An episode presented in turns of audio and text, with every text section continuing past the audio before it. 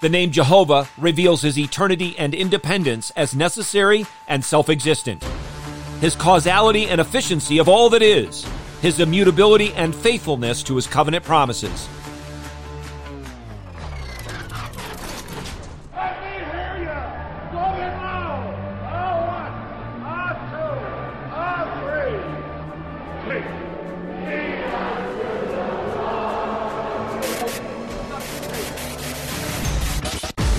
Welcome to In the Bullpen Up and Ready, a ministry of developing contenders.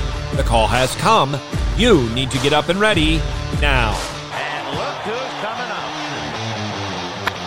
High fly ball into right field. She is gone. These words were penned by Adam Clarke. How illustrious is the name of Jesus throughout the world.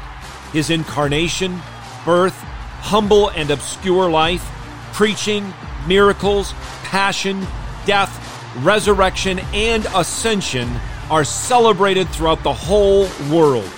His religion, the gifts and graces of His Spirit, His people, Christians, His gospel, and the preachers of it are everywhere spoken of.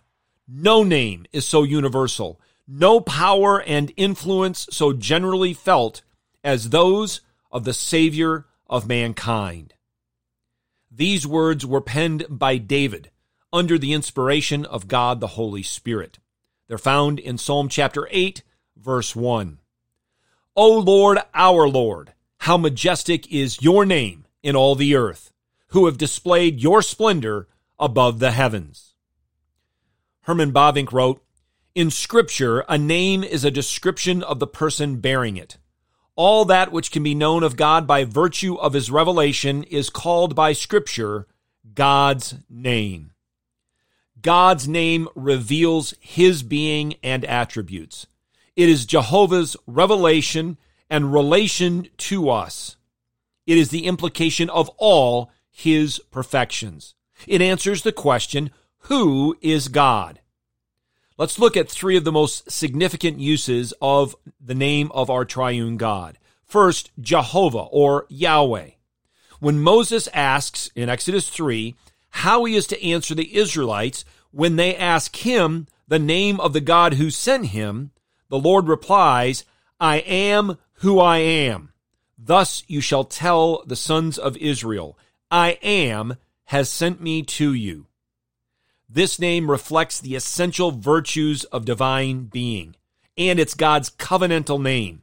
God is the ever faithful one, unchanging in his being and unchanging in his relationship with those who are his.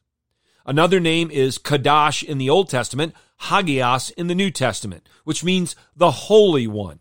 God is absolute and incomparable ethical perfection. The full revelation of both of these names is found in the name Jesus, which means Jehovah is salvation. Jesus is the full revelation of God's being and attributes. Thus, the full revelation of our triune God. For in him all the fullness of the deity dwells in bodily form. Jesus is the great I am, and there is salvation in no other name. For this reason also, God has highly exalted him and bestowed on him the name that is above every name, so that at the name of Jesus every knee will bow of those who are in heaven and on earth and under the earth, and that every tongue will confess that Jesus Christ is Lord to the glory of God the Father. Get your eyes up, fixed on Jesus, the author and perfecter of faith, and be ready to deny yourself, take up your cross, and follow him.